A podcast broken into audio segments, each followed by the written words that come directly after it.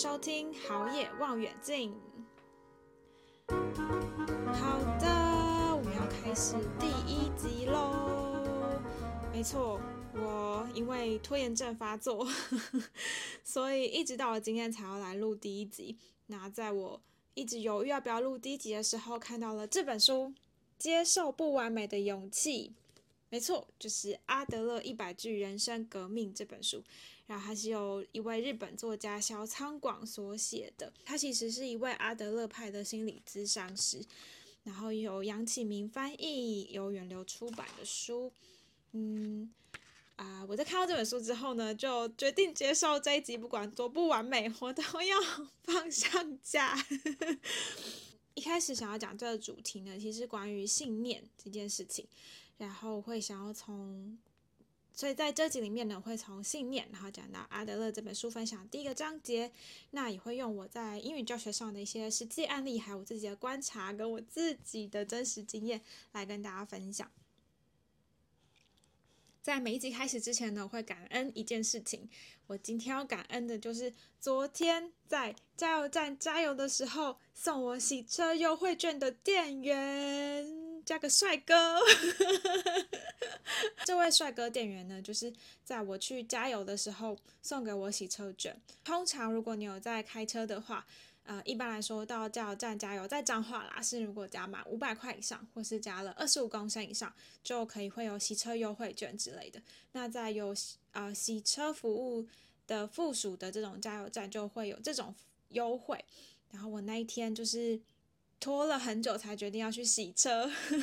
因为我们家在算是在路边，然后车子也停在家门口嘛，所以风沙就特别大，所以我们家的车其实蛮容易就积很多灰尘。那我就一直不不想去花钱洗车，这样，直到我阿嬷说啊，你要不要去洗一下？所以我就决定，就决定要开车去加油跟洗车。为什么我这么不喜欢呢？因为啊，彰化的加油站的那个洗车附属服务啊越来越少，所以有时候去洗车都要排很久很久。那我去的我常去的加油站，就是后来也是因为换了不同的啊，算是从统一换成了。中油，所以他就没有洗车的服务，他就把洗车服务收起来。那我就必须要到另外一个，那就更常要大排长龙才能够排到洗车，所以我就很不想去。那我昨天就下定决心要去了，但因为我们家才刚加完油，所以其实也没有太多的空间可以加油，我就决定先试试看有多少的，就是空间，因为我们家油表有点坏掉，这样。那我就决定去自助加油。那我在操作的时候有些问题，所以我就问了一下站员。那站员呃，另外一个站员话也就很热心，就这个帅哥站员，呵呵，他就很热心的跑过来教我怎么使用那个自助加油的机器，还有说结账完之后呢，会有优惠券掉下来这样。那我加完油的时候其实才三百多块，因为刚好就是油表不准嘛，所以有点抓不准会需要加多少这样。三百多块其实蛮少的。然后呃。一般来说也不会获得洗车券，我就想说，嗯，果然是没有洗车券呢。结果这位帅哥店员就非常好心的跑过来，就是在我去排队洗车的时候，他就跑来敲我的车窗，然后就给我洗车的优惠券，这样，那我就觉得很感动，因为他真的有把他的话记得，他就说，因为不好意思，他记错了，他又给我了洗车优惠券，这样，然后就其实就折了三十块，这样，可是我还是觉得很感动，因为他有把他的话记得，然后他也很为自己的。行为负责，就他觉得他说出的话，他就直接给我这样，然后我就觉得哇，真的是很棒，这是我非常感恩的一件事情。我觉得现在这个社会呢，其实大家贩卖的都是很类似的商品，然后价格其实也不会差到非常多。这时候售后服务或是客服就成了你要不要使用这项商品或使用这项服务的关键因素。那我呢，就会因为特别因为这个加油站站员的非常友好的态度跟啊、积极的去发给我促销券，明明就知道我已经要洗车了，还是会给我这个优惠券，这样子的服务态度让我更愿意去这家加油站加油跟消费，所以啊、值得参考，值得参考。好的，这就是我今天感恩的事情。那我要进入主题喽。今天是礼拜四，所以就会分享一些心理成长相关的主题。如果你对心理成长没有那么有兴趣的话，现在就可以直接转台喽。如果你有兴趣的话，欢迎继续听下去。那我今天想要讲的这一集呢，是关于信念。我发现啊，其实不正确的信念会影响一个人的行为非常的大。那我其实从学生，就是我啊、同时我在做英语家教嘛，我是其实从学生身上学到这件事情的。那我也用它来检视我自己的状况。那刚好看到了这本《接受不完美的勇气》这本书的时候，我也从里面获得了一些灵感。在我开始念之前，我先来讲一下阿德勒是一个什么样子的人。他其实是一位奥地利的心理学家，那他被称为自我启发之父。然后，其实很多商管书籍的啊、名作家，比方说戴尔·卡内基啊，或是史蒂芬·科维的《与成功有约》，其实里面有不少见解都是跟阿德勒心理学很相近的。那经营管理大师大前研一也有在。名为实用心理学的专栏里面谈论到阿德勒的理论，他说他的理论是比弗洛伊德还要积极。他这样，他是这样说的：他说，其实我也是典型的阿德勒学派。要说我有多么阿德勒学派，那就是我不认为人生中有什么我办不到的事。其实我也是这样一说的话，我也是蛮像阿德勒的。我觉得很多时候就是因为我有这个念头，人生中没有什么。我办不到的事，所以就更容易的达成我想要达成的目标。那这本书呢？因为不知道是不是是因为日本人写的吗？还是是因为阿德勒可能都有吧？就是澳澳洲奥地利人就德国人的性格，再加上就是哦，可能奥地利人不会开心自己被称为德国人，总之 就是。这种奥地利人的性格，然后再加上日本人的书写方式，可能就让这这本书更加的会有一种就是当头棒喝的感觉，就很推荐大家去翻翻。它其实蛮容易翻完的。然后我想要分享的是跟第一章比较有关的内容。第一个章节的标题呢，它就说：重要的不是天生拥有什么，而是如何活用拥有的东西。英文是：It is less important what one has than what one does with what one has。有点绕口令，其实就是一切取决于自己，所以你要怎么去自己决定来做这些事情，其实是你可以做出的决定。他说：“人生没那么困难，是你让人生变复杂了。其实人生非常单纯。”我其实也是这么认为的。我觉得很多时候。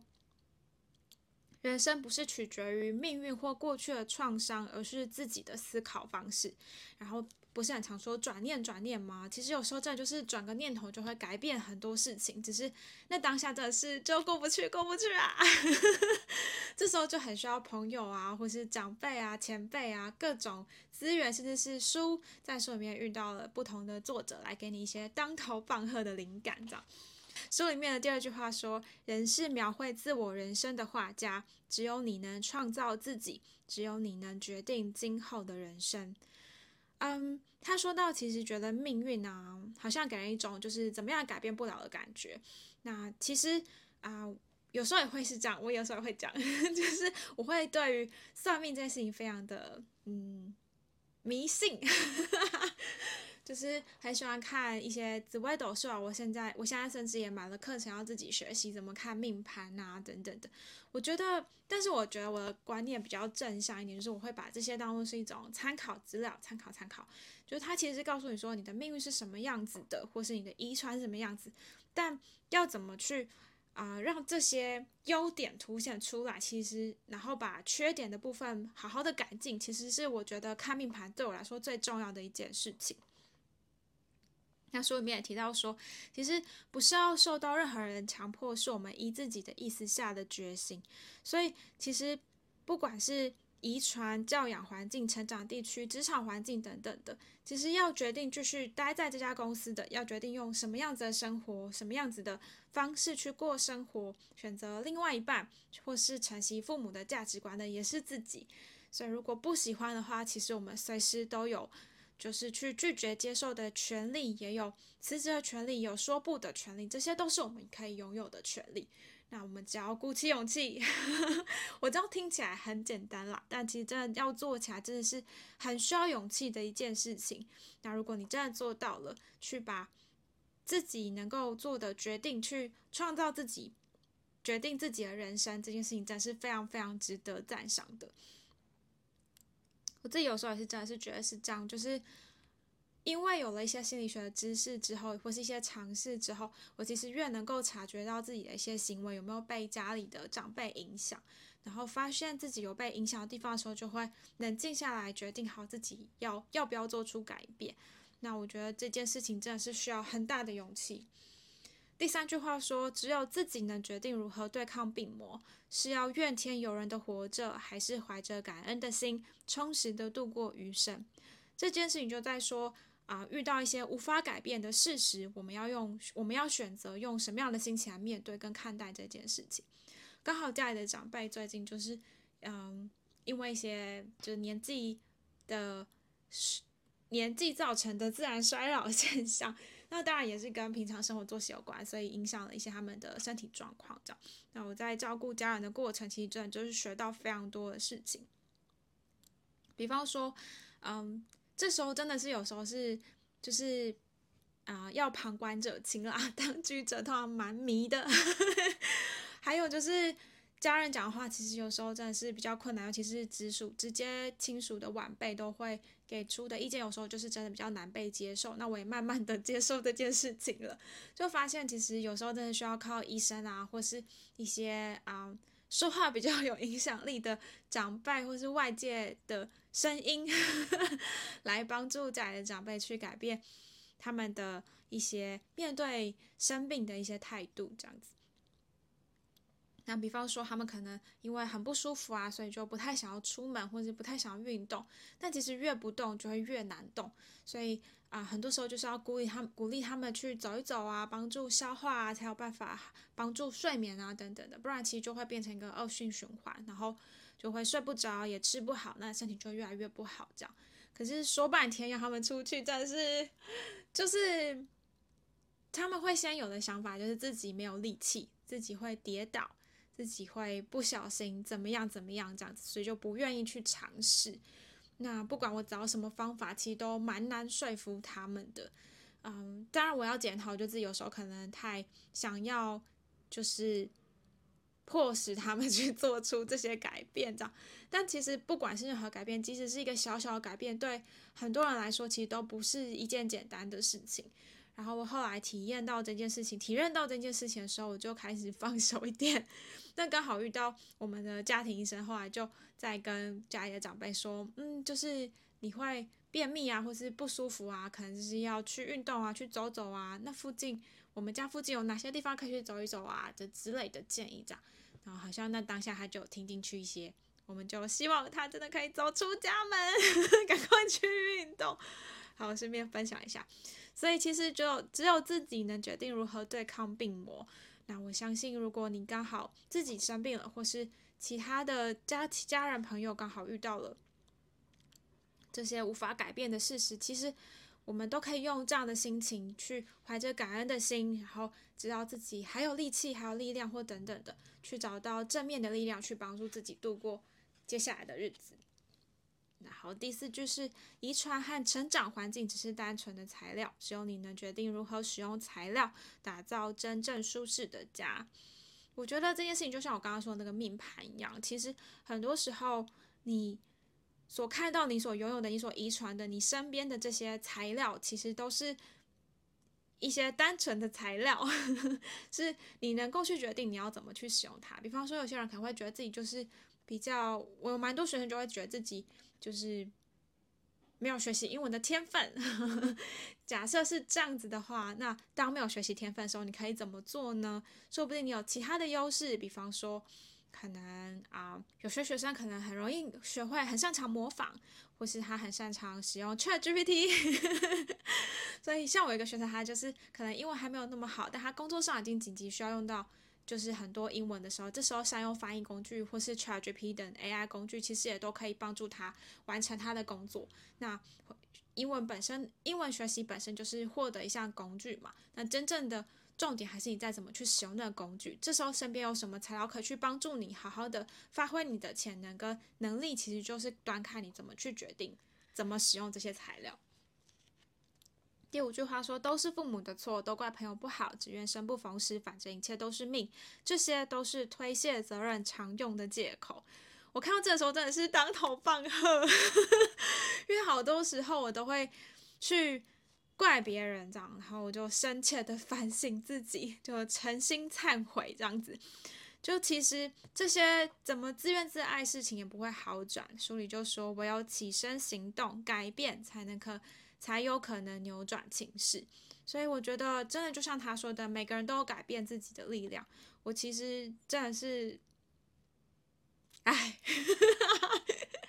看到这个书的时候，就觉得真的就是，嗯，那当下都会想要去把错推到别人身上，然后冷静下来的时候，就会知道这其实都是自己可以去做出的改变，然后去抱怨，其实不一定会有什么样子的。其实抱怨好像很容易，或推卸责任好像很容易，但其实都不能够真正改变事情。这样，我自己是这么认为的。当然，我觉得有时候抱怨还是去帮助自己找到一种情绪发泄的的出口。所以我没有觉得这件事情完全的不好，只是觉得就是要在抱怨完之后，还是要找到怎么样去让事情去往自己想要的方向发展。然后第六句说：“人不应该被过去束缚，只有你能描绘自己的未来。过往的原因，就算能作为解释，也无法成为解决之道。”啊，我觉得有时候就是要先认清我们无法改变过去，但我们其实可以依照自己的意思改变迈向未来的目的，重新决定如何行动就可以了。嗯，这让我想到，就是刚好。之前自己之前生就是失恋啊，然后也遇到刚好最近有朋友，就是他有一点一直从情伤走不出来。我觉得有时候真的是要先认清过去的事情，我们已经没有办法改变了，然后要接受那个过去已经发生的事实，才有可能去面对怎么样去做出改变这件事情。然后第七第七句话，这另外一句当头棒喝，他说：“人们有时为了逃避失败，会捏造自己生病一事。”要是没有生病就好了，以此为借口躲进安全地带，图一时轻松。他说人们会，啊、呃，阿德勒说人们利用一切东西逃避人生的失败，所以。如果你发现你特别容易不舒服，像我发现学生容易特别容易迟到，其实就是他开始有一些逃避的状况。我自己也会，就是如果我特别不喜欢这件事情的时候，我就会非常非常容易迟到。所以如果我跟你的约会啊，或是完了，就如果我做一件事情特别容易迟到的话，就是我其实要不就是我非常完美主义，想让这件事情变得更好，要不就是我其实就是害怕失败，我害怕这次的。啊、见面会不如我预期的想象，所以就会跑出各种奇怪的病痛。我还记得小时候有一次，就是我很不想去那补习班上课，然后我就觉得真的全身都不舒服，我就跟老师请了病假回家。然后回来病回到家就躺在家里嘛，然后那时候我妈还有在上班，然后她就她回来看我，她就说怎么了？我就说不舒服。然后真的回到家的时候，其实就没有不舒服了耶，就真的只是那当下觉得。很痛苦，就是有时候这其实真的就是心里的想法造成的病痛。如果你在某一些地方长期有病痛的话，说不定其实是你心里有一些错误的信念。你可能相信就是自己不喜欢这件事情，然后觉得这件事情很痛苦，所以不如这样，还不如就抱病，就是假装自己生病这样子。那其实因为假装假装就会真的生病了，所以有时候真的要认清自己，其实。不要害怕去失败，不要害害怕犯错，然后不要害怕去说自己不喜欢什么，就慢慢的找到一种生活的方式。然后第八页说，心态健全的人不会试图改变对方，而是改变自己。只有心态不健全的人才会试图操控对方，改变对方。对，有时候与其去追究到底是谁错了，不如去把精力花在解决未来会更有效益。那这件事情真的是需要学习。有时候我真的会比较容易想要去改变别人，但其实你永远改不变，你永远改变不了别人，要改变的只有自己。这样，好，第九位说，其实不是不想做，只是自己决定不要做。其实不是无法改变，而是自己决定不改变。他说，有时候遇到被骂的时候，其实有时候有人可能会生气啊，有人会情绪低落啊，有人也会气到去反击或什么的，但也会有人对别人的指责心怀感谢。其实人可以借由改变认知跟定义来改变自己的反应，然后也就可以，也就是改变思考、行动跟情感。我观察到很多学生其实也是这样，他们其实不是无法改变自己能不能学英文，或是能不能学好英文，而是他们就自己认定了自己英文永远不会学好。那我觉得，如果，嗯，你已经先认定自己英文就是学不好的话，那当然宇宙会呼应你的信念。就是如果你自己已经相信自己做不好，那你就也不会也不会有足够的能量去去付出相应的努力，因为你可能就一直觉得很挫折啊，怎么学都学不好。那你自己觉得自己学不好的话，就它就不会形成一个正循环，那就真的就没有办法改变这样。其实，据说遗传和心理创伤都不能支配你。无论过去如何，只有现在的你能创造未来。这其实就呼应了前面说到的，即使成长于相同的环境，人还是可以依照自己的意愿来选择未来。比方说，有时候啊，我可能会就是比较无意识的把现在的问题推给过去，就会觉得说，可能嗯。因为我是独生女啊，所以我可能就比较不善于人际交际，然后可能会觉得说啊，为什么那时候没有多生给我一个哥哥或姐姐、兄弟姐妹之类的？当然，其实有兄弟姐妹可能会造成别的问题，所以其实与其去把一些眼前的不如意推给过去的环境，这些都其实只是借口而已。那现在有很多的书籍、很多的 YouTube 影片都可以帮助我去学习如何人际交际，所以我觉得啊。只有现在的我可以去创造未来，就是第一章节的内容。看完这十句话，是不是你也跟我一样豁然开朗起来呢？呃，不知道，因为有时候听的跟看影片的时候，可能不一定会有那么强烈的感觉。如果你细细的品味这十句话的话，其实就会发现，很多时候要做出什么样的行动，都是操之在己呀。就是啊、这其实是会想要分享这些，也是跟我呃大概进行了。就是这一两年的英语教学的经验来看到这些事情，然后刚好呼应到我一直以来学到的一些关于心理学的一些知识或是想法，然后我发现就是真的，学生如果相信自己学的不好，嗯，很常很常遇到学生的状况是他可能英文成绩没有那么好，因为他成绩不好嘛，所以才会来找英文老师帮忙，那他就会很自然而然的就会先觉得英文很难。然后他的英文很烂，然后觉得很有挫折，所以就不想学习这样子。但其实他是不是真的没有英文天分？其实不一定。或是他是不是真的英文学的很不好？其实也不一定。就很多状况其实是，嗯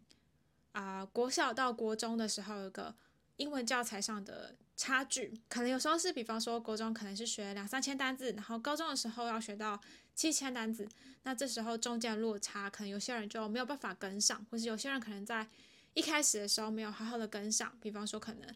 嗯，同学很多都是有去补习班啊，那老师就教的比较快啊，或是老师有时候可能刚好因为不同的原因请假啊，所以有些进度就教的比较快，比较赶。那学生可能还没有办法完全吸收，就必须要去面对考试。那考当然就可能有机会考不好嘛。那考不好的时候，可能就会造成。挫折啊，就觉得啊，我就是不够好，我就是学不好之类的。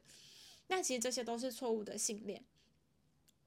我自己觉得，除非你这样去检定出来说你有英文阅读障碍，不然根本的原因都是因为这些挫折感长期累积下来，造成你对学习英文没有动力。那没有动力的时候，你怎么会想要去学习呢？你怎么会学得开心呢？你就更不开心。那每次做练习，每次去上课都是一种折磨的时候，就更容易发生，就上课想睡觉啊，或是写作业的时候不想写啊，就抄抄答案啊。那没有做练习的话，啊、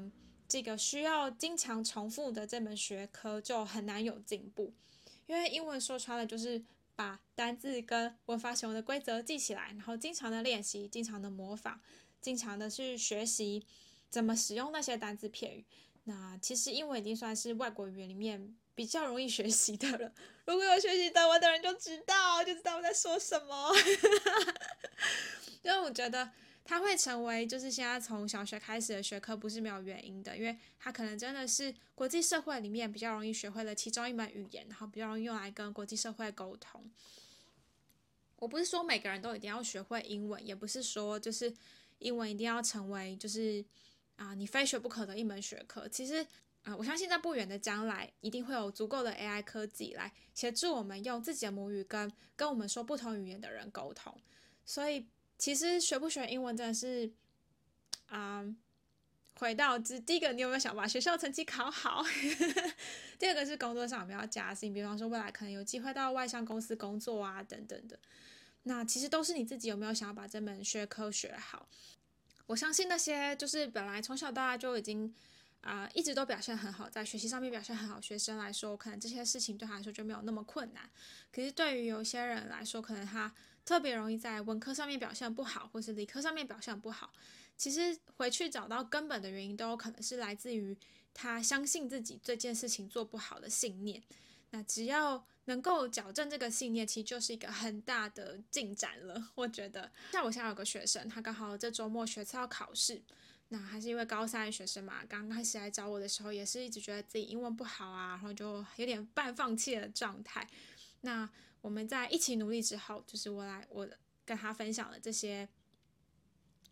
关于去怎么去调整心态，然后真的找出自己真正的原因，因为他很常是觉得自己单字背不起来，那后来才发现他其实单字背了很多，也其实都还算记得，只是因为他不确定他自己会不会懂不懂，所以他就不确定答案是什么。那在不相信自己的情况下，就很难有所进展。这样，然后他也会是成绩时好时坏，他开心的时候成绩就会特别好，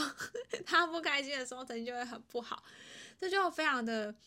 就是明显，就是他考试成绩状况不如预期，很长时间来自于他对自己的就是信念呐、或是他那时候当下的状况，就是跟他的情绪或是想法有关系。所以只要好好的调整好这个状况，那他就有机会可以考得很好。这样，那果不其然呢，他英文就越来越进步。在多做了很多练习的情况下，然后跟我们一起就是。找找出不会的地方加以更正之后，他其实就这这周末呢，他就比以往更有信心的去面对了。我相信，虽然他还是会有些怀疑，但他相信只要自己够幸运的话，也就是说，他是真的有可能很幸运的就会考到超越他理想的成绩。我自己是非常相信这件事情的，就是啊。如果我相信我自己做得到的话，那我就一定做得到。如果我也相信自己做不到的话，那我就真的做不到。然后回来检视自己，然后就不只要是要检视别人嘛，也要也要去反省自己。这样，我才发现，就是自己作为创作者这身份，我其实是一直有有一点怀疑的。嗯，我可能一直觉得自己不够好啊，或是曾经有长辈可能说过我就是不是科班出身，所以我可能就是永远做不好什么之类的。然后我才发现，哦，原来我一直都不相信自己是一个优秀创作者，尽管已经有人告诉我说我是一个就是有才华的人，或者跟我分享我的作品其实会带给他感动的，我还是不够相信自己，觉得自己就不够好，永远不够好这样。那我觉得这会是一个面对自我诚实的课题。我想也许就从这一集开始，我也要对自己诚实，面对自己这个创作者的身份。然后继续勇敢的创作下去，那就跟大家分享到这边。希望这一集也带给你一些接受不完美的勇气。我们下次见喽，拜拜！